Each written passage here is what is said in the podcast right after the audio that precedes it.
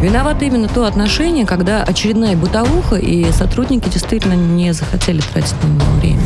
Вопрос пофигизма, тотального да. пофигизма к исполнению своих да, обязанностей. да. И надо, чтобы каленым железом прям отпечаталось у них, что бить нельзя, пытать нельзя. Ева, было если каленым железом бить нельзя, это тоже не Нет, я имею в виду. Правозащитники защищают совершенно разных, Разных людей, людей. да. Это Но важно. говорят про это в СМИ, когда кто-то Да, узнавает. но Все. Программа «Правозащитники» с Екатериной Рейферт, Евой Меркачевой и Александром Хуруджи.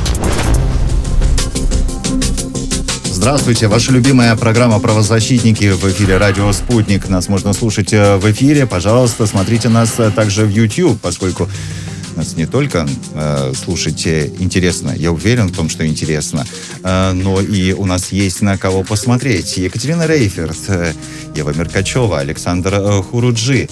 Сложные, неоднозначные темы сегодня, как всегда, в нашем эфире. А, Сегодня... Давайте пойдем против традиции. Найдем- Начнем сегодня с Александра. Екатерина с Евой э, не обидится. А мы, мы исключительно Мы за, между прочим. Александр, у тебя тема первая. Давай расскажи Да- нам, Давайте пожалуйста. расскажем о том, э, что происходит э, в Сочи. Там заступаются за бизнесмена Дмитрия Богданова. Арестован директор санатория «Знание». А, В Сочи возбудили уголовное дело а, в отношении Богданова. Ему вменяется злоупотребление полномочиями. Об этом а, сообщают э, сегодня все информагентства. Значит, э, Дмитрий э, Богданов много лет делал все для того, чтобы сделать Сочи привлекательным местом для туризма. И, конечно, его арест э, 28 э, мая на всех произвел шокирующее впечатление. Его э, любили многие предприниматели, и сейчас очень все поддерживают активно. И формулировки, с которым э, избиралась мера пресечения, конечно, тоже всех удивили, как и скорость расследования, которая проходила за несколько дней. То есть 27 числа было возбуждено дело, 28 числа фактически его попытались разыскать, составили, как всегда это бывает, рапорты, тут же приняли решение и его вызвали к следователю. Он честно прилетел, и тут же его задержали и поместили в ВВС, а потом избрали меру пресечения. Сегодня тысячи предпринимателей поддерживают его и пишут самые разные письма. В его поддержку включился и Борис Титов, и многие правозащитники. Но вот и ныне там человек находится до сих пор в СИЗО, у него проблемы со здоровьем. И сейчас я предлагаю дать слово Анастасии Татуловой, которая одна из первых обратила внимание на эту ситуацию по аресту Дмитрия Богданова. И На она у нас уже на связи, да. Да, со студией. Я омбудсмен России по защите малого и среднего бизнеса, основатель сети семейных э, кафе «Андерсон» Анастасия Татулова. Здравствуйте, Здравствуйте. Анастасия Анатольевна. Здравствуйте. Привет, Настя. А, Вы одной из первой, одной из э, первых э, бизнесменов э, высказались в поддержку арестованного, задержанного бизнесмена Богданова. Как вы расцениваете то, что произошло в Сочи, и можно ли что-нибудь сделать для того, чтобы ну, изменили меру пресечения, для того, чтобы помочь этому человеку сейчас? Я считаю, что нужно сделать. И вы знаете, самое удивительное, что то, что я требую, чтобы сделали, это чтобы строго соблюдали закон. Неоднократно президент говорил о том, что недопустимо, э, э, не- недопустимо, чтобы предприниматели помещали в СИЗО. Для этого есть э, другие, другие там меры и санкции, и домашний арест, и залог. Э, Но, вопреки всему, в этом случае опять было применено э, помещение в СИЗО. Это, к сожалению, не единичный случай.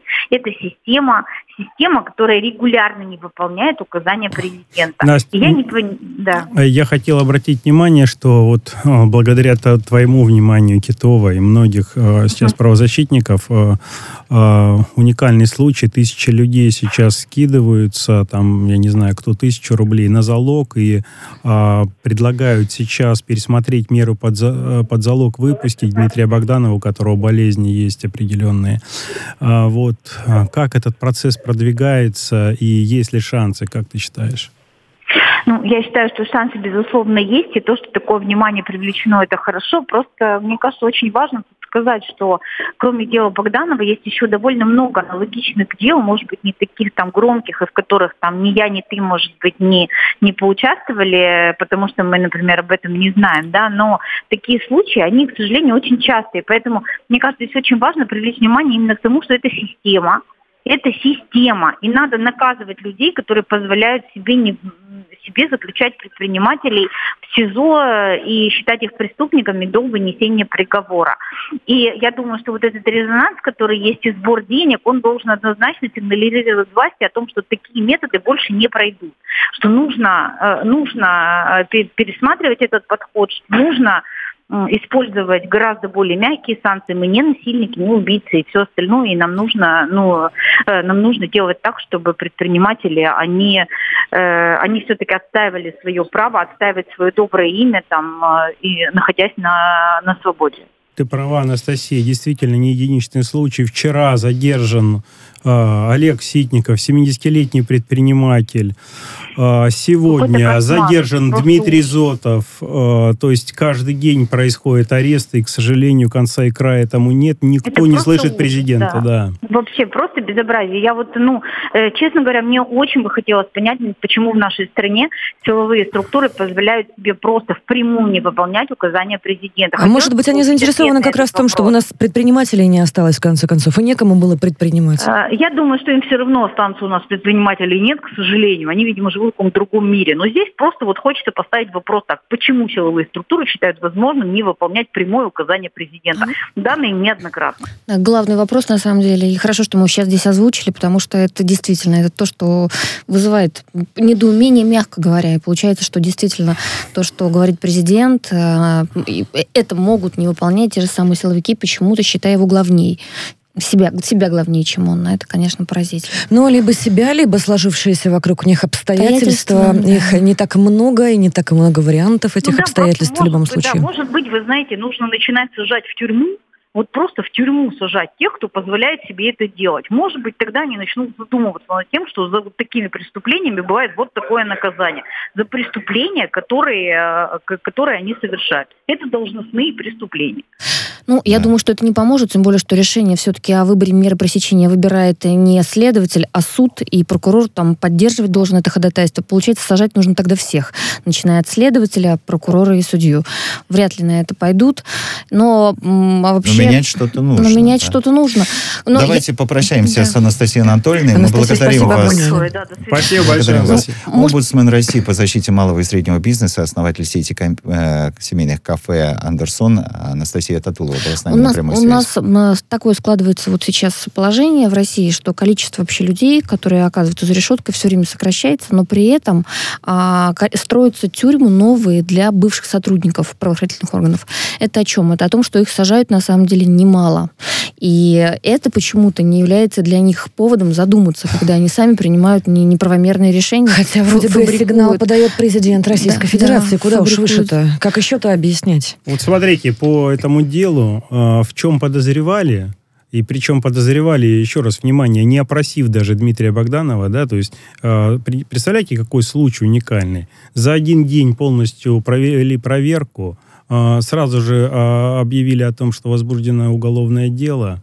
Э, в чем подозревали? то и предъявили сегодня в обвинении слово в слово, запятую в запятую. Да, давайте слово дадим вот адвокату, потому а... что сегодня именно предъявлено Дмитрию Богданову обвинение. Подождите, хотелось мы бы, э, с адвокатом бы, конечно, пока еще связываемся. А, а вот скажите мне, друзья, и а у вас... услышать, и услышать, прости, пожалуйста, Женя, услышать. Ну, да. Может ли адвокат, который достаточно долго уже с правоприменительной практикой сталкивается, а, спрогнозировать, например, какое-то освобождение или изменение меры пресечения для Богданова? То есть, действительно, что думает сама адвокатура? Да мы сейчас узнаем, что думает адвокат. А я хочу узнать, а что вот вы думаете? Вот мы сидим и говорим о деле Богданова. Александр сейчас э, сказал, что только за последние два дня э, ровно таким же образом еще э, лишен... за да, сутки. Да, лишены свободы еще за два сутки. человека. Вот, э... Одному из них 70 лет. Внимание, предпринимателю 70 лет. Вот скажите мне, проблемами и что, руки не опускаются каждый раз? И мы спрашиваем, а неужели э, они считают э, свое мнение выше, э, чем мнение президента? А я вам отвечаю, да, значит, считают, если так поступают. Вот и все. Ну, какой это здесь может быть вопрос-то? Это ну, проходит есть... безнаказанно. Даже там, где потом выносятся оправдательные приговоры, люди не подлежат не только привлечению к уголовной ответственности, никаких взысканий не выписывают. Ну, Поэтому подумаешь там, да? Безнаказанно. Более того, да. все процедурные нарушения, как вот, э, например, принятие решения за минуту, за три минуты, за сутки, оформление документов э, процессуальных задним числом, адвокат даже оспорить не может. Ну, здесь э, мне сложно сказать. Вы просили э, найти нас адвоката Дмитрия Богданова. Дмитрий Чечерин с нами на связи. Мы э, застали Дмитрия, правда, в автомобиле, но я надеюсь, что нам это не помешает нашему разговору. Здравствуйте, Дмитрий. Здравствуйте. Привет, Дмитрий. Здравствуйте, уважаемые коллеги. Здравствуйте всем. Здравствуйте. Я остановился, правила не нарушаем, аварийка включена, все хорошо, Спасибо. не переживайте. Я могу все правильно. Мы, мы, мы вас верили, да. Предъявили сегодня обвинение, Дмитрий. Расскажите, пожалуйста, какая ситуация на сегодня? Да, сегодня следователь в 12 часов 10 минут предъявил обвинение – по части 2 статьи 210 э, Уголовного кодекса Российской Федерации злоупотребление должностными полномочиями. Поэтому были мы допрошены в качестве обвиняемых, Показания мы дали, показания мы немножко расширили, исходя из представленных следствию документов, э, потому что на, когда нас запрашивали подозреваемым, мы не могли дать полные как бы, показания, что у нас не было с собой документов. Для нас это было полной неожиданностью, поэтому сейчас мы следствию уже предоставили ряд документов, подтверждающих нашу позицию, поэтому сегодня мы дали более обширные показания, вину мы не признаем, поэтому готовимся к завтрашнему заседанию в Краснодарском краевом суде по нашей апелляционной жалобе, по обжалованию постановления суда Центрального суда. Я судя, Дмитрий, судя по тому, что я вижу в соцсетях, там могут прийти тысячи людей, и я видел просто большое количество комментариев, что придем Дмитрия поддержать и так далее. Там суд уже ну, готовится к приему ну, большого количества людей в зал. Смотрите, Дмитрия Владимировича завтра на судебном заседании не будет, потому что ни видеосвязи с ним не будет, ни участвовать он не будет, потому что он находится в ВВС, в хосте, и там у нас... Э, не слышно? Да, слышно, да, да, слышно, да, все слышно. Я э, просто поражаюсь э, вот такой вот наглости. По сути, человек э, даже не может э, высказать свою Его позицию. конституционное право нарушено, фактически. Естественно. Да. Ну, по большому это такой достаточно технический вопрос. Ну да, действительно. А это очень удобно, когда это технический вопрос. Да, да, да. Объявили карантин, мы сегодня со следователем одевали хим, ну, не химзащиты, ну, такие, скажем, защитные костюмы, балаклавы, там, маски, да, и, под, скажем, под пристальным оком сотрудников ИВС зашли, быстренько все сделали, как говорится, и вышли. Потому, меня даже не оставили с моим доверителем пообщаться, потому что только почему-то в присутствии следователя. Но мы не обостряем со следствием, скажем так, позицию свою, да, мы достаточно спокойно реагируем, э, все вопросы в рабочем порядке у нас решаем, Дмитрий, что а нужно вот, вот такой вот вопрос. Ответьте общем, мне, пожалуйста. Я не могу, согласно адвокатской этике, да. и не первый раз, конечно, спрашивать вас а, об, о ваших ощущениях или а, какие-то прогнозы из вас выпытывать. На вашем опыте вот из практики, которую вы э, наблюдаете, э, часто бывает так, что э, в подобных ситуациях, не конкретно вот ситуации Богданова, а в подобных ситуациях э, меняют меру пресечения. На залог, например. Да. Ну, достаточно часто меняют меру пресечения. Суды апелляционных инстанций ну, встают на сторону защиты, бывает, не встают на сторону защиты. Я, к сожалению, какой-то четкой статистикой не обладаю сейчас в настоящий момент, да, сколько у нас при обжаловании было отменено постановление первой инстанции. Я не готов вам в цифрах сказать. Но на практике такое случается. Поэтому мы даже со следователем сегодня разговаривали, обсуждали вопрос, э, что и прекращение уголовного дела на стадии предварительного следствия иногда случается. Хотелось бы, хотелось состава. бы, чтобы карантин вовремя не обвинили. Ой, извините, пожалуйста, не объявили. Случайно, да, по Фрейду. А, скажите, пожалуйста, Дмитрий, а вот а, Саша только что сказал, Харуджи, а, что есть вероятность того, что тысячи людей придут, и действительно большая общественная поддержка. Это как-то может помочь практически все-таки в э, обретении какого-то справедливого статуса. Я ваш вопрос понял. А касаемо прихода в судебное заседание большого количества людей, но в настоящий момент в Краснодарском краевом суде действуют ограничения, такие же введенные в связи с э, коронавирусной инфекцией, только участники процесса. То есть никакие иные лица в зал заседания, такие как слушатели, да, и поддерживающие, не пускаются, кроме ну, ну, адвокатов, соответственно. И средства а массовой информации. Средства, средства массовой информации. Могут, могут. Да, могут, Нет, имеют право. информации при соблюдении там всех регламентов, написания за определенных бумаг, согласования, то, да, действительно могут. Поэтому, а, что касаемо людей, людей, конечно, вряд ли допустят, да, какую-то массу людей. Но практика показывает, что суд у нас вообще должен быть независимый и не должен быть э, как какое-то там давление, что пришло 50 человек или 3 человека, да, и суд на, как-то на это реагирует. Поэтому весь характеризующий материал, исчерпывающий, мы предоставили суду даже еще первой инстанции при избрании меры пресечения, да, а, поэтому Сейчас дополнительные материалы характеризующие мы также предоставляем, поэтому работаем. Дмитрий, мы благодарим вас за то, что удачи нашли время завтра. сегодня поговорить э, с нами. Желаем вам удачи в вашей профессиональной да, деятельности. Удачи. Дмитрий Чечерин, адвокат Дмитрия Богданова, был на прямой ну, связи с нашей Можно студией. небольшую ремарку сделаю? Я понимаю, что это, скорее всего, не наивность адвоката, а просто дипломатичность. Но когда он говорит, что вот добрые следователи, они даже не исключают, что дело будет закрыто на стадии предварительного следствия. При этом следователь запрещает адвокату остаться наедине и пообщаться. То есть, собственно, конституционное право человека на защиту, вне присутствия вообще кого-то из сотрудников следственных органов, выразить, там, не знаю, какое-то мнение, свою позицию, обсудить это с адвокатом, оно нарушено. Поэтому, честно говоря, мои прогнозы не очень хорошие. И то, что они закрыли все на карантин, и то, что они, они конечно же, испугались, скорее всего, представители следствия, что уже есть общественная поддержка, но сыграет ли на какую-то роль? Сыграет, нам, сыграет, как произошло надеяться. в Новосибирской области. Мы будем, надеяться, да. мы будем надеяться на это, но вот пока потому, а что, что нам мы остается, кроме как надеяться. надеяться. Только общественная поддержка, начиная от истории с Голуновым, да. сейчас история в Новосибирской области, сейчас история в Сочи. Если бы ее не было, так э, и, в общем, мы и сидели бы все эти люди по-прежнему. А вот вы сказали, Ева, что нарушено конституционное э, право. Да, человек имеет вот общаться Расскажите право... мне, исходя из вашего опыта, а как часто нарушаются вот именно это конституционное и право? И в каких обстоятельствах, Ева Михайловна, вот, тоже очень а интересно. А смотрите, когда следователь не дает остаться а, человеку, который подозревается в преступлении наедине с адвокатом, это означает, что все в этом деле уже не совсем хорошо. Угу. А это означает, что следствие давит, что следствие не позволяет выработать единую позицию, а что следствие уже пытается манипулировать и вообще как-то вот э, ход дела, так сказать, контролировать именно в свою сторону, с обвинительным уклоном, разумеется. Поэтому я бы не стала вот в данном случае надеяться, что добрый следователь вдруг сейчас решит отменить а, свое обвинение и сказать, что давайте, товарищ судья, отпустим человека под залог. Не скажут они этого. И даже... Слушай, я вот знаете, что вспомнил? Сейчас на Еву смотрю, слушаю ее.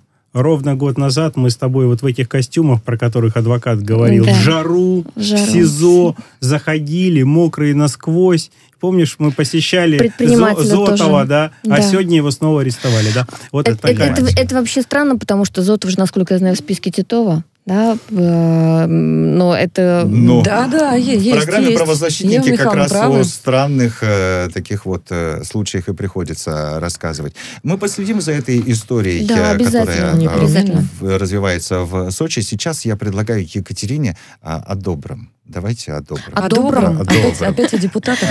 О, депутаты это наше все, давай. Депутаты наше все, особенно уходящего уже созыва. Можно уже так про них говорить, да? Давайте называть вещи своими именами. Не, новость очень добрая сегодня была. Депутаты вообще сегодня рекордное время заседали там 9 часов в ГД. А, бабушкам и дедушкам хотят дать законные полномочия растить внуков.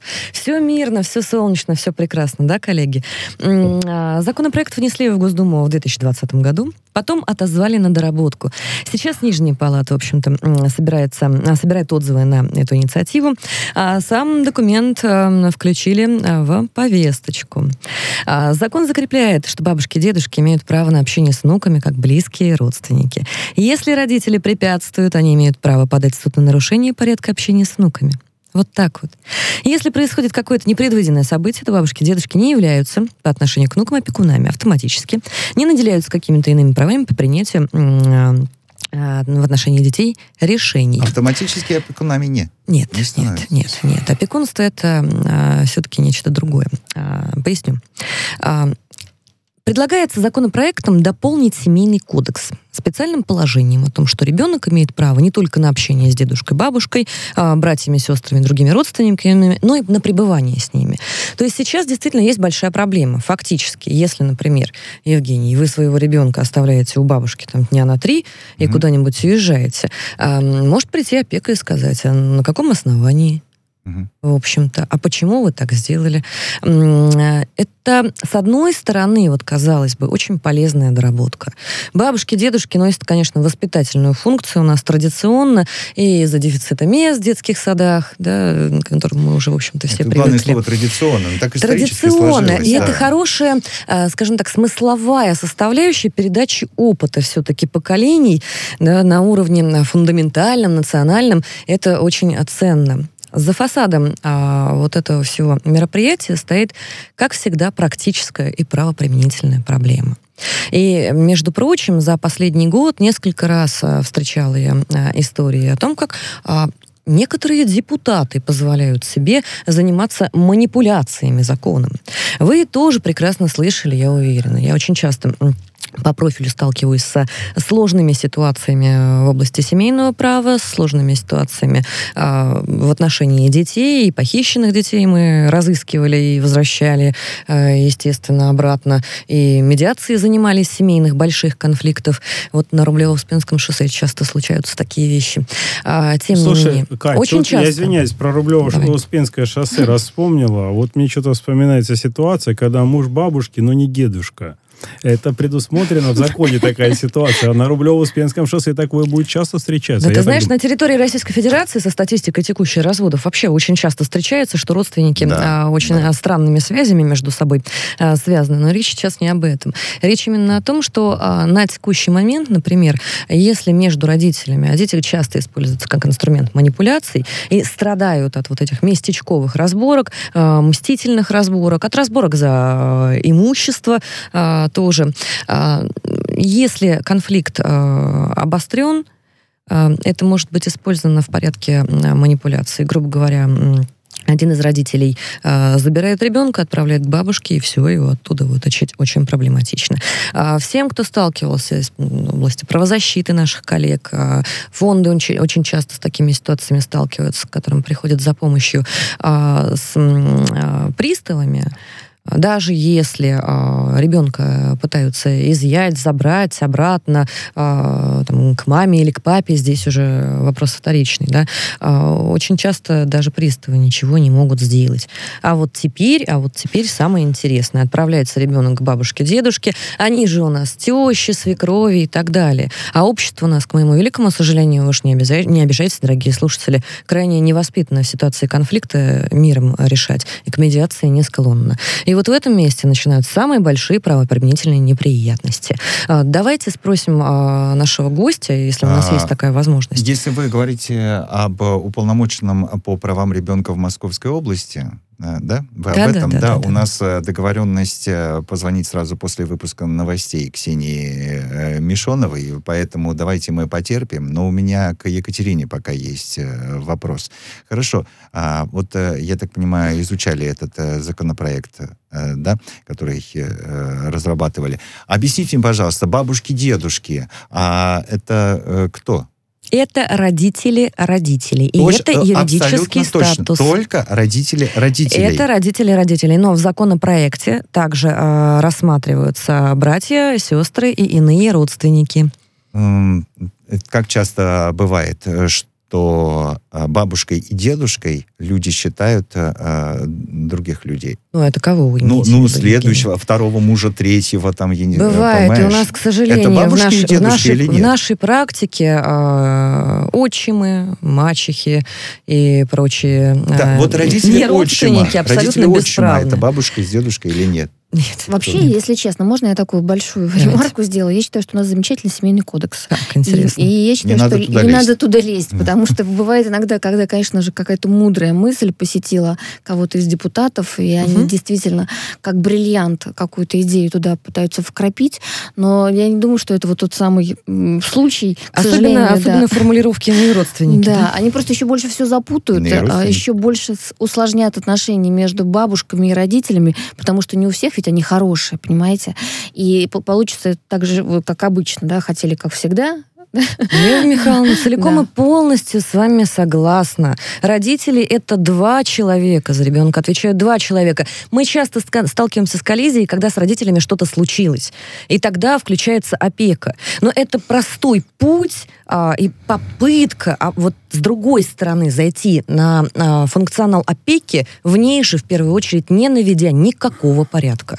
А, к моему великому Слушай, сожалению, это подмена понятий. Можно, можно еще вот вопрос. На мой взгляд, все-таки права бабушек, дедушек тоже ущемлены, потому что на сегодняшний день ведь э, ситуация бывает разная, и э, они многие а, жили вот этой мечтой, что они уйдут на пенсию, будут с внуками общаться и так далее.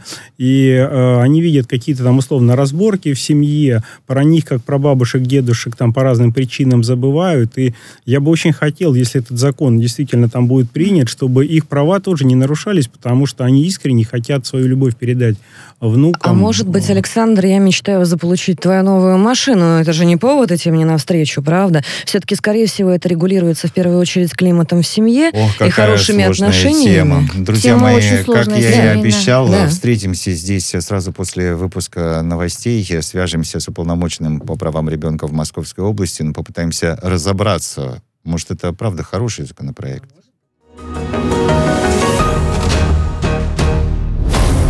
Правозащитники. Радио «Спутник». Новости студии Дмитрий Михеев. Здравствуйте. Российская сторона приложит максимум усилий, чтобы не случилось дальнейшего ухудшения отношений с США. Об этом заявил замглавы МИД России Сергей Рябков. Он сказал, что Россия будет использовать все шансы, чтобы обеспечить поступательное развитие отношений с США.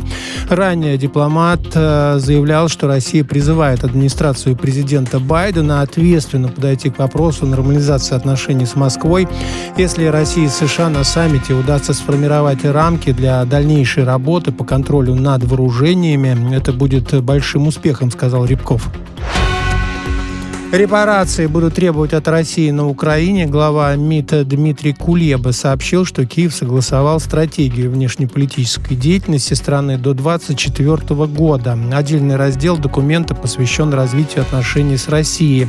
На Украине обвиняют Кремль во вмешательстве в дела страны и якобы агрессии. При этом киевские власти сами дискриминируют население по национальному языковому признаку и на законодательном уровне выдавливают русский язык из употребления потребления. Арестованная в Беларуси россиянка Софья Сапега на этой неделе снова встретится со своим адвокатом, будут обсуждать дальнейшие шаги по ее защите. И стало известно, что арестованный Роман Протасевич перенес э, простудное заболевание. Сейчас он восстанавливается. Протасевич является основателем признанного в Беларуси экстремистским телеграм-канала «Нехта». Он был задержан в аэропорту Минска после экстренной посадки самолета «Рейнер». Еще двое задержанных появились по делу золоторудного месторождения Кумтор в Киргизии. Спутник сообщает, что арестованная экс-глава комитета парламента и бывший полпред президента. Их подозревают в коррупции. Ранее был задержан экс-премьер страны. По делу также проходит несколько бывших депутатов. В мае парламент Киргизии вел внешнее управление на руднике Кумтор, который эксплуатирует канадская компания. Более 500 быстрых радиовсплесков зафиксировали астрономы из Канады и США. Это в 4 раза больше, чем за весь предыдущий период наблюдений за этими загадочными явлениями. Чрезвычайно яркие и короткие импульсы длятся доли секунды, и за это время выбрасывают космическое пространство энергию, эквивалентную испускаемой Солнцем в течение нескольких десятков тысяч лет.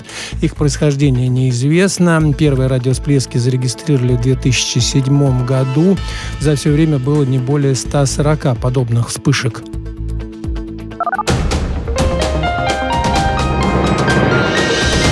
Следующий выпуск на «Спутнике» через полчаса.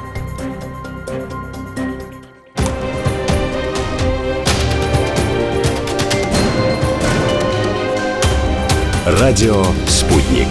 Говорим то, о чем другие молчат. Виновато именно то отношение, когда очередная бытовуха, и сотрудники действительно не захотели тратить на него время.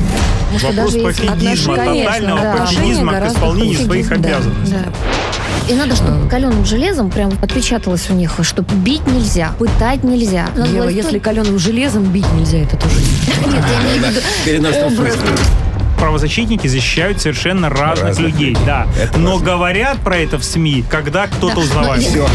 Программа «Правозащитники» с Екатериной Рейферт, Евой Меркачевой и Александром Хуруджи.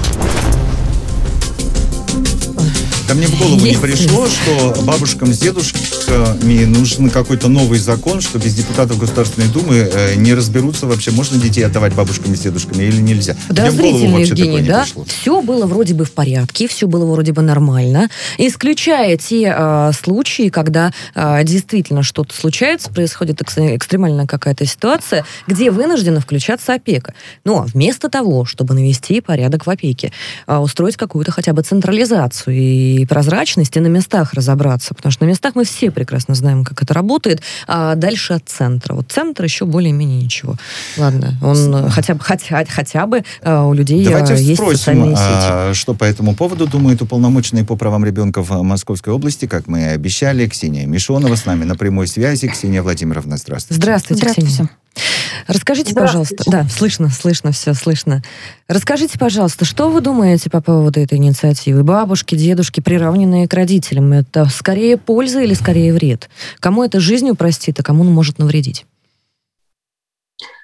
А, вы знаете, на самом деле, с одной стороны, это может упростить жизнь родителям, которые реально оставляют а, с бабушками, с дедушками на некоторое время. Вот, например, сейчас на лето и если что-то, не дай бог, происходит с ребенком, то без разрешения родителей не производятся никакие медицинские манипуляции. Да, и для этого нужно оформлять специальную нотариальную доверенность, ну и так далее. Ну вот действительно, и есть это, конечно, нотариальная доверенность, кто мешает? Да, но э, здесь, э, видимо, речь идет о том, что Правда, ко мне приходят бабушки и дедушки, и я им вынуждена говорить словами закона. Это звучит невероятно грубо, невероятно нежизненно, не по-настоящему, но я им говорю, вы для ребенка никто, понимаете? А я не имею права так сказать чисто по-человечески, потому что они близкие люди, они участвуют в воспитании, иногда бабушки, дедушки вообще воспитывают детей э, зачастую э, там вдали от родителей. Но э, мне бы очень хотелось, я просто не видела весь закон, весь проект, я бы хотела, чтобы все-таки не допустить Злоупотребление. Будем так превышение полномочий со стороны бабушек и дедушек, потому что у нас есть прецедент, там бабушка просто кидалась под э, машину, под автомобиль на асфальт, не давая проехать маме с ребенком, удерживая внука, и до сих пор сражается со всеми нами и хочет забрать ребенка к себе, вне зависимости ни от решения суда, ни от желания ребенка и так далее. Здесь очень важно соблюсти баланс, чтобы бабушки понимали, что у них есть свои права, да, а с родителей, чтобы не снимали этой полной ответственности, потому что даже любая доверенность, ну, чтобы вы понимали, любая доверенность, которую вы выписываете на чужого человека или там на родственника, на ребенка, это не значит, что вы сейчас передали свои родительские обязанности э, этому человеку. Нельзя передать доверить родительские обязанности. Можно на время дать какое-то определенное право чужому человеку или родному человеку, близкому для семьи, сказать, вот вы можете делать вот это, вот это, вы можете там, не знаю, медицинское сопровождение, можете документы взять, но не более того. Ксения Владимировна, и нотариальная доверенность же прекрасно реально... работала. Ну, то есть, по сути, инструмент уже был готов, он уже был опробирован. А вам не кажется вот а, следующее что вот таким образом э, этот законопроект предлагает нам э, вмешательство как раз-таки э, в, в семью, состоящую из двух человек и ребенка или и детей. Причем большого количества людей, потому что бабушек и дедушек может быть ой сколько, а иных родственников, которые указаны в законопроекте, еще и Вообще больше.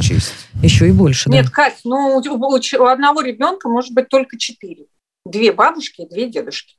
Ну, других дедушек и бабушек не подразумевается. У нас есть формулировка просто иные родственники. Я... Это вот интересная вообще ну, инициатива. Там идет как раз речь о бабушках и дедушках, которые чаще всего и больше всего находятся с нашими детьми. И а, вы знаете, ведь не на каждый случай выпишешь доверенности, да, это вот, видимо, для этого делается, потому что случилось непредвиденное, не знаю, мама в больнице или мама, у нас был случай, мама попала в аварию, ни на кого, понятно, не выписывал никаких доверенностей, мы не можем можем отдать ребенка бабушке, потому что де юре она э, ему никто. И, значит, потом мама погибает в больнице после травмы автоаварии. Соглашусь, и опять мы не соглашусь, можем да. отдать бабушке. Понимаете, Соглашусь, да. да. Но, у, нас, у нас есть такие но, случаи. Но, Катя, я, я разделяю ваши опасения, потому что я говорю, я сталкиваюсь напрямую с такими историями и с такими бабушками, будем так говорить, что иногда а, приходится реально мамам, там, папам прятать детей от а, ближайших, казалось бы, родственников, потому что идет а, экспроприация прав идет шантаж, а, э, и идет э, тоже подмещение а, понятий. И иногда бабушка, там, не знаю, свекровь запросто забирает ребенка, внука или внучку, и пользуясь тем, что ну, у кого-то права, например, у сына или у дочери, и, в общем, делает, что хочет. Я соглашусь со всеми вашими сейчас опасениями, я их разделяю. Но я надеюсь, что законотворцы наши как раз вот эти, потому что у них же сначала сначала была первая попытка, потом они дорабатывали этот закон и внесли какие-то поправки. И я очень надеюсь, что там будут как раз эти нюансы прописаны. Еще раз повторюсь, ребят, мы никому не сможем, потому что у нас есть семейный кодекс, его никто не отменял, слава богу. У нас есть родительские права и обязанности, и ни по какой доверенности вы их не можете передать ни бабушкам, ни дедушкам. И сейчас так не будет. Понимаете, я уверена, что они не приравняют нас с вами, родителей, к бабушкам и дедушкам. Ну, хотелось бы. По контексту того, что я нашла в интернете, этих публикаций, которые за всех хвалят э, силы этой инициативы. Ну, во-первых, уполномоченный да. по правам ребенка с нами э, наши опасения разделяет, а да. а с другой стороны э, мы видит надеемся... плюсы, да. да Но видим, слава видим богу, что, что есть Благодарим вас, Ксения Спасибо Владимировна. Огромное, Ксения. Спасибо. Уполномоченный по правам ребенка в Московской области Ксения Мишонова была с нами на прямой э, связи. Ну, в общем, мне кажется, что пока этот закон не заработает, если он вообще заработает, насколько я понимаю, далеко не все законы, которые принимаются, потом начинают работать. Да, вообще, мне кажется, большое Даже те, которые принимаются, далеко да. не все начинают работать, Евгений. Вот, вот. Э, так что, ну, что, когда начнет работать, если начнет работать, тогда мы, конечно, еще раз, э, мы, мне кажется, вынуждены будем вернуться к этому вопросу, потому что он касается вообще всех. У кого не было бабушек, дедушек, очень небольшого ну, числа людей. мы справлялись. И самое интересное, мне кажется, здесь действительно человеческий фактор, потому что в каких-то случаях без проблем передают э, вот в случае смерти родителей бабушкин даже на время, пока суд решает дальнейшую судьбу, и никто не протестует и все в порядке. А в некоторых почему-то становятся на дыбы чиновники или представители, не знаю, органов опеки. И это, конечно, вся история про а то... вы знаете, что я заметил? Да. Ева, ты права. А, на самом деле таких проблем в советское время не возникало. Абсолютно верно. Во многих... Верно, знаете, вот есть такой критерий простой – рождаемость. Да. Да. И второй момент, какое уважение к старшим а, во многих культурах сформировано. Да. И когда мы посмотрим, где рождаемость растет, это там, где вот такой классический для нас советских людей, рожденных еще в эту эпоху, уклад когда бабушки с внуками э, достаточно в близких отношениях, они продолжают свое воспитательное дело, передают свой опыт. И когда мы пытаемся искусственно, э, юридически обосновывая необходимость этого вмешиваться в эти процессы, мы снижаем рождаемость, у нас рвутся все э, взаимоотношения традиционные, которые сложились в семье в России, и мы переходим к тому, что видели на ПМФ и тому подобное. Но э, это за Целиком за и полностью, Саша, соглашусь. Когда да. понимаются законы, но нет работы с идеологической составляющей, люди просто не понимают, в какую сторону им идти, каким вот образом по действовать, мы теряем ценности. идеологической увы. составляющей. Поговорим сейчас э, о событиях в городе Усолье-Сибирское. Да. Прокуратура да. запросила до 7 лет э, колонии ребятам, Трем оперативникам, сотрудникам полиции полиция. Да, угу. полицейским, которых обвиняют в пытках многодетной матери из э, этого города. У нас такой сегодня грустный эфир, и мне кажется, такие темы, конечно, тяжелые. тяжелые. Но эта тема, наверное, будет в ряду совершенно, мне кажется, такой даже, даже запредельный, даже в этом ряду. Итак, что произошло? В январе 2016 года э, оперативники пришли в дом к многодетной матери, и э, они объяснили свой визит тем, что произошло убийство человека, и, возможно, она, поскольку является домохозяйкой, из окна могла видеть кого-то, да, кто в этом преступлении так или иначе замешан. А, поговорили с ней и сказали, можете проехать, проехать с нами в отдел, мы вам покажем фотографии, вы посмотрите, и, собственно, мы вас сразу вернем домой.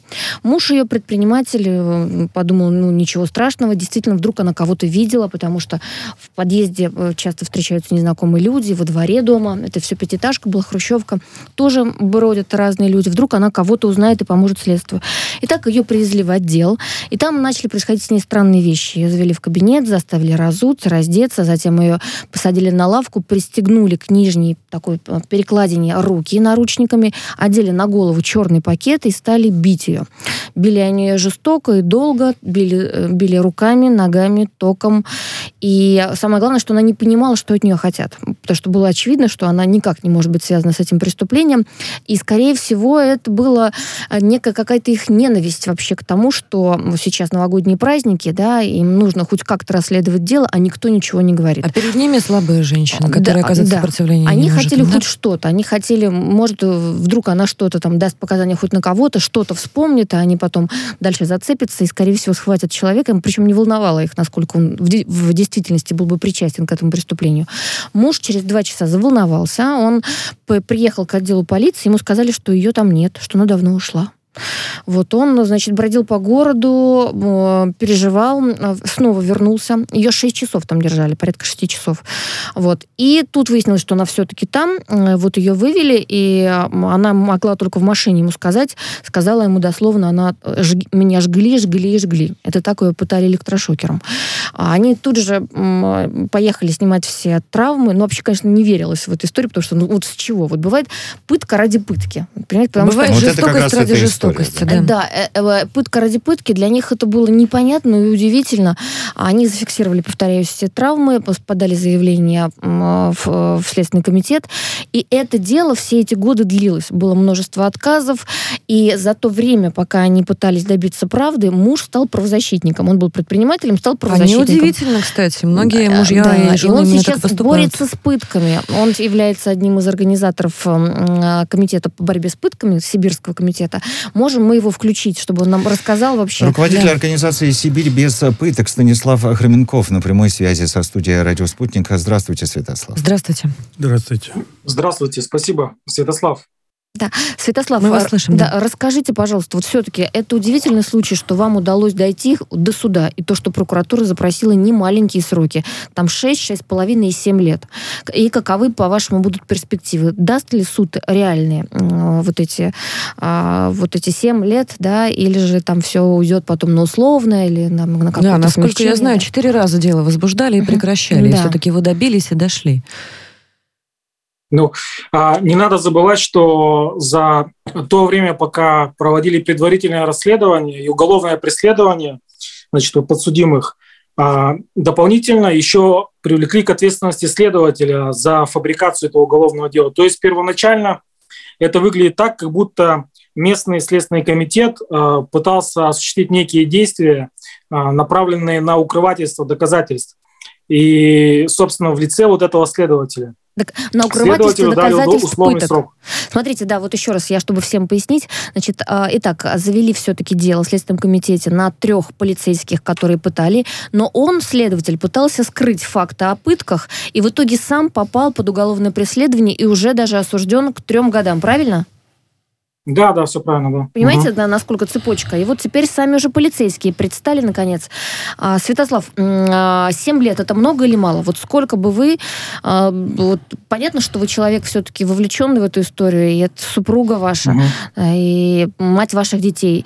И тем не менее, вот понятно, что, что не надо там, наверное, совсем уже жестить и Да, говорить... как и понятно, что человек ни один гражданский никогда не ожидает от уполномоченных да, таких вот действий, действий, тем более в адрес женщины. Ну, все-таки все-таки, да, сроки, угу. на ваш взгляд, насколько реальные и к чему придет суд? Ну, это ж не супруга моя, это просто заявитель, который обратился к нам. Вы меня с Павлом путаете, Павел, а, Павел тоже да, правозащитник. Я, я, я вас спутала, да, да, да, да, Павел стал правозащитником, угу. а вы, да-да-да, да, извиняюсь. Да. Но скажите... А у, вот, нас, да. у нас правозащитная организация, собственно, если по вопросу отвечать содержательно, я считаю, что в принципе, это будет соразмерно. 7 лет э, реального лишения свободы. И там 6,5 и 5, соответственно, для других сотрудников. Но я думаю, угу. так много не дадут. Скорее всего, дадут реальный срок, но меньше. Может я правильно быть, понимаю года. вас? Я правильно понимаю вас, что ни Гольченко, ни Самойлов, ни вот третий участник вину не признали? Нет, нет. Никто из них вину не признал, никто из них не раскаялся. А, как бы мы силами нашей организации помогаем привлекать к ответственности вот это уже седьмой, восьмой, девятый сотрудники правоохранительных органов. Вообще этим занимается фонд «Общественный вердикт». И, безусловно, вот вы ранее говорили, я слушал эфир об общественном резонансе, о публичном резонансе. И поскольку фонд «Общественный вердикт», он признан иностранным агентом, этот статус фонд оспаривает, это я должен сказать. Вот. И безусловно, без вмешательства фонда было бы гораздо сложнее это дело расследовать. И надо отдать должное московским коллегам, это наши партнеры, которые помогли нам довести дело до конца. Но а, вообще на моей практике, да, вот единственный сотрудник из тех десяти, которых мы привлекали, а, признался, раскаялся, загладил свой вред. А Никто скажите, не признает. Можно Никто не вопрос? признает, как правило, да.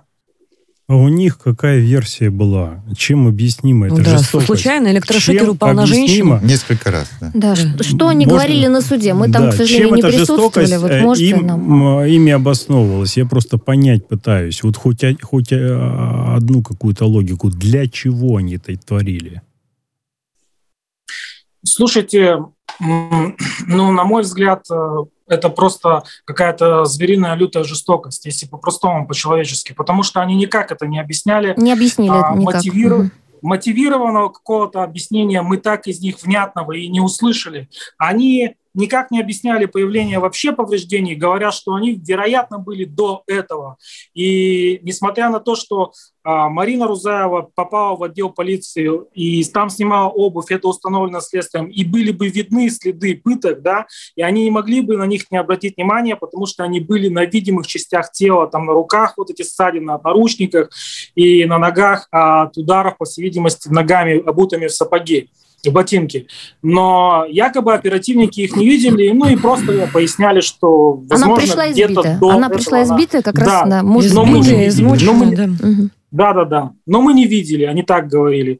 И они все как бы сваливали на нас, вот с Павлом, как раз с мужем Марины, что угу. это Павел, и в том числе вот я, да, главный инициатор, организатор этого преследования, который придумал там фальшивую версию для того, чтобы привлечь а, к ответственности, вот оклеветать, сфабриковать уголовное дело на честных сотрудников полиции. Вот такая у них версия. А следователи, как они объясняли вот в этой вот связке честные сотрудники полиции эти? Следователь фабриковал э, материалы дела. Да и... нет, нет, мне интересно, как они это объясняли. Ага. Если их так говорили то следователь-то при чем? Никак они следователи не объясняли. Они, ну, как бы у них такая позиция, что их привлекают незаконно, и в том числе следователи незаконно. Они вот сколько То есть идет одни э, били виртуально, уголов... другие фабриковали виртуально, и никаких договоренностей, Скажите, никаких у меня еще один вопрос да. возник. А, скажите, пожалуйста, психиатрическую экспертизу проводили этих да, вот интересно, кстати. Да. Или хотя бы психо, психологическую, там она называется медико-психологическая. А, ну, сотрудники адекватные. То, то есть экспертизы различного рода проводились, и в том числе проводилась, если говорить об интересе да, к уголовному делу более близкому, да, по доказательствам психофизиологическое исследование на полиграфик, угу. да, которое они прошли только вот один Самойлов не прошел, а двое прошли и психофизиологическое исследование а что, полиграф. Полиграф что доказал показал? причастность. Доказал причастность. причастность, причастность. Да? да, да, да, что они знают а причастность. Почему такие сроки скромные просят у нас У меня тот же вопрос. У меня ну, тот же вопрос. Святослав вряд ли ответит на этот вопрос. Ну, может быть, у него предположения какие-то. Да, Святослав, э, что, это нормально, да, вот такой срок? Ну, хотя мы это С точки зрения Святослава, может быть, вопрос-то, почему прокуратура так мало просит? Прокуратура у нас обычно просит x2, а в некоторых случаях даже, если громко, то x3. Угу. А, ну, коллеги, здесь, э, на мой взгляд, э, нормально простить такие сроки, потому что Марина Рузаева, она не получила повреждений тяжких, да, то есть она жива, и а, она не инвалид. Поэтому... Спасибо, что не убили, да? Это так называется, да? Да, да, да. Ага. Но мы, мы же исходим из позиции того, что просто как бы в стране хотелось бы больше порядка, и если как бы шашки не махать, то достаточно. А если больше порядка требуют, то, на мой взгляд, конечно, строже надо наказывать правоохранителей, но исключительно ради законности и наведения как бы порядка в стране. Но это такая уже философская тема, не совсем Безусловно. Да, Но мы здесь, мы здесь с вами оказались на стыке просто двух э, достаточно серьезных глобальных проблем. На стыке кадрового вопроса сейчас, текущего в правоохранительных органах, и на стыке волны агрессии в адрес слабого, в первую очередь, женщин и детей. И вот когда силовики, и, э, лица, призванные, в общем-то, порядок наводить, конечно, на этот стык попадают, мы все испытываем состояние шока. Святослав, мы вас да. благодарим за то, что Спасибо, и за вашу деятельность, да. и за то, что нашли время сегодня поговорить с нами. Руководитель организации «Сибирь без пыток» Святослав Карменков был с нами на прямой э, связи. У вас, э, друзья, так много опыта. Ну, может быть, вы мне поможете хотя бы для себя ответить на вопрос. А следователю-то это зачем нужно было? Вот который трё, может трёш, быть, трёшечку ну, получил. Да, ну, во-первых, смотрите, они же все живут в одном регионе. Они все друг друга знают. Зачастую они еще приходятся какими-то дальними родственниками. Вместе друг ходят в баню, Поэтому, вместе проводят вечера. Да, была да? такая даже инициатива, чтобы дела против полицейских разбирала, а, разбирал Следственный комитет да. другого региона. Да. То есть, чтобы они приезжали, и у них не было вот никаких, там, что называется, обязательств, да, и совершенно новые люди для них, и они могли честно расследовать преступления, Это не подвергаясь утопия. влиянию. Тоже Но утопия. есть Объясню, такая идея. Да. У них сейчас, когда происходит расследование дела, формируется группа. Эта группа формируется из следователей из разных регионов за свою там 20-летнюю службу, я вас уверяю, они все регионы пересекаются так или иначе, привыкли работать в связках, поэтому это тоже не выход.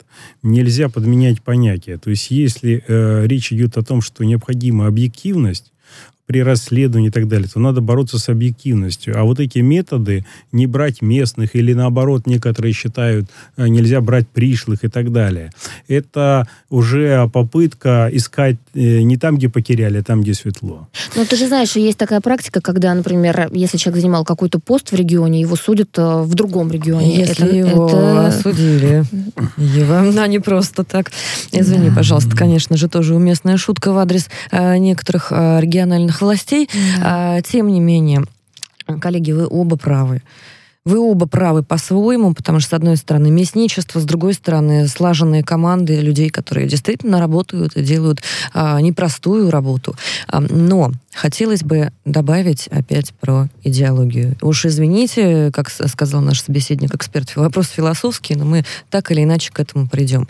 А, вопрос морального облика и публичного имиджа на текущий момент, конечно, а, некоторых представителей силовых структур оставляет желать лучшего.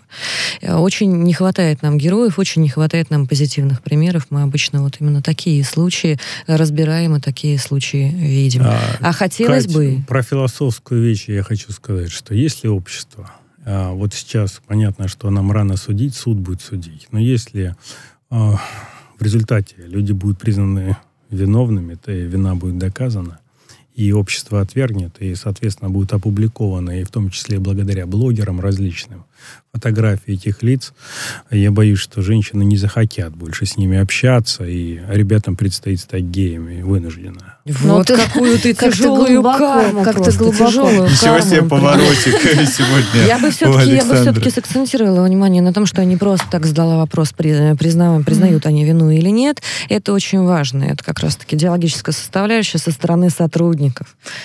Ну, можно сказать, хорошее есть, наверное, зерно во всей этой истории, потому что они только муж стал этой женщиной правозащитником, но очень многие близкие а, пытались помочь, да, и так или иначе стали вникать в суть других дел по пыткам, и оказалось, что там порядка 200 случаев. А, Представляешь, как, и вот когда, это они когда полицейские, да, и люди стали передавать друг другу информацию, стали объединяться, стали писать жалобы в прокуратуру и так далее. И мне кажется, вот эта народная волна, общественная волна, она очень важна, потому что одно дело, когда полицейские понимают, что у них власти и вообще любой любой беспредел с их стороны, он не будет никем остановлен, а совсем другое, когда они чувствуют на себе это общественное внимание, и когда они понимают, а, что будут отторгнуты всеми в случае, вот, если... Отторгнуты. Да, отторгнуты То в случае, есть если здесь они... безнаказанность, да, ощущение собственной безнаказанности, потому что я вот для Конечно. себя пытаюсь Власть без- э, понять, зачем э, человека, неважно, вот вы там акцентируете внимание, что это женщина, для любого живого человека просто так электрошокером, не очень понятно, Да зачем, видите где ли, логика это вот как раз-таки стык волны агрессии. Я понимаю, конечно, что общественное осуждение, коллеги, и отвержение в перспективе может быть не до крайней степени э, перемены э, предпочтений некоторых ментальных, но тем не менее э, сыграют свою роль. Но хотелось бы, чтобы изначально те люди, которые идут на службу, понимали ну, очень простую вещь. И, кстати, от бабушек и дедушек она приходит часто. Это называется офицерская честь. Да. Не И- знаю, у и- меня школа полиции, а вот тут недалеко смотришь на них, такие ребята хорошие, девчонки, Хорошие ребята, понимаешь? не и говорит, так что не хочется, да. и так не хочется, чтобы кто-то из них попал вот э, в такую историю, когда про них вот так вот А рассказываешь, и я тогда можно завершу позитивную историю, потому что вот недавно совсем я заступалась за полицейских, за троих из Бурятии, которые, наоборот, видели, как начальник э, их а, подразделения пытал женщину, и они выступили свидетелями, они его остановили, во-первых. А вот таких А, случаев нам бы да. побольше А у меня просто. тоже позитив есть, я Так вспомнил. что это- Мне сегодня товарищ из Рязани рассказал, что там болел, э, горела какая-то оставим это больница. на следующую программу, 27, 28, 25 лет девочкам было, которые выносили всех спасали. И вот такие вот медики спасают. Так Мы ждем люди таких нас полицейских. Это Да. была программа Люди «Правозащитники» в эфире «Радио Спутник». Спасибо всем.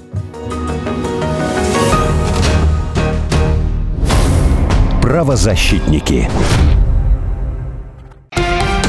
Радио «Спутник». Новости. Студии Дмитрий Михеев. Здравствуйте. Российская сторона приложит максимум усилий, чтобы не случилось дальнейшего ухудшения отношений с США. Об этом заявил замглавы МИД России Сергей Рябков. Он сказал, что Россия будет использовать все шансы, чтобы обеспечить поступательное развитие отношений с США. Ранее дипломат э, заявлял, что Россия призывает администрацию президента Байдена ответственно подойти к вопросу нормализации отношений с Москвой, если России и США на саммите удастся сформировать рамки для дальнейшей работы по контролю над вооружениями, это будет большим успехом, сказал Рябков. Репарации будут требовать от России на Украине. Глава МИД Дмитрий Кулеба сообщил, что Киев согласовал стратегию внешнеполитической деятельности страны до 2024 года. Отдельный раздел документа посвящен развитию отношений с Россией. На Украине обвиняют Кремль во вмешательстве в дела страны и якобы агрессии. При этом киевские власти сами дискриминируют население по национальному языковому признаку и на законодательном уровне выдавливают русский язык из употребления потребления.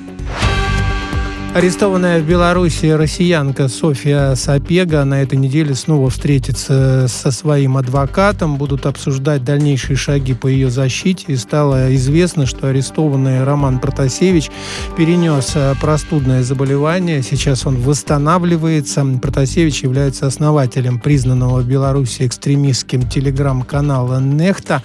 Он был задержан в аэропорту Минска после экстренной посадки самолета «Рейнер».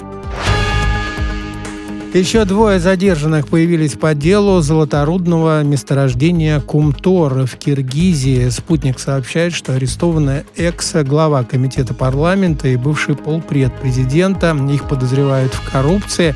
Ранее был задержан экс-премьер страны. По делу также проходит несколько бывших депутатов. В мае парламент Киргизии вел внешнее управление на руднике Кумтор, который эксплуатирует канадская компания. Более 500 быстрых радиовсплесков зафиксировали астрономы из Канады и США. Это в 4 раза больше, чем за весь предыдущий период наблюдений за этими загадочными явлениями. Чрезвычайно яркие и короткие импульсы длятся доли секунды, и за это время выбрасывают космическое пространство энергию, эквивалентную испускаемой Солнцем в течение нескольких десятков тысяч лет. Их происхождение неизвестно. Первые радиовсплески зарегистрировали в 2007 году. За все время было не более 140 подобных вспышек.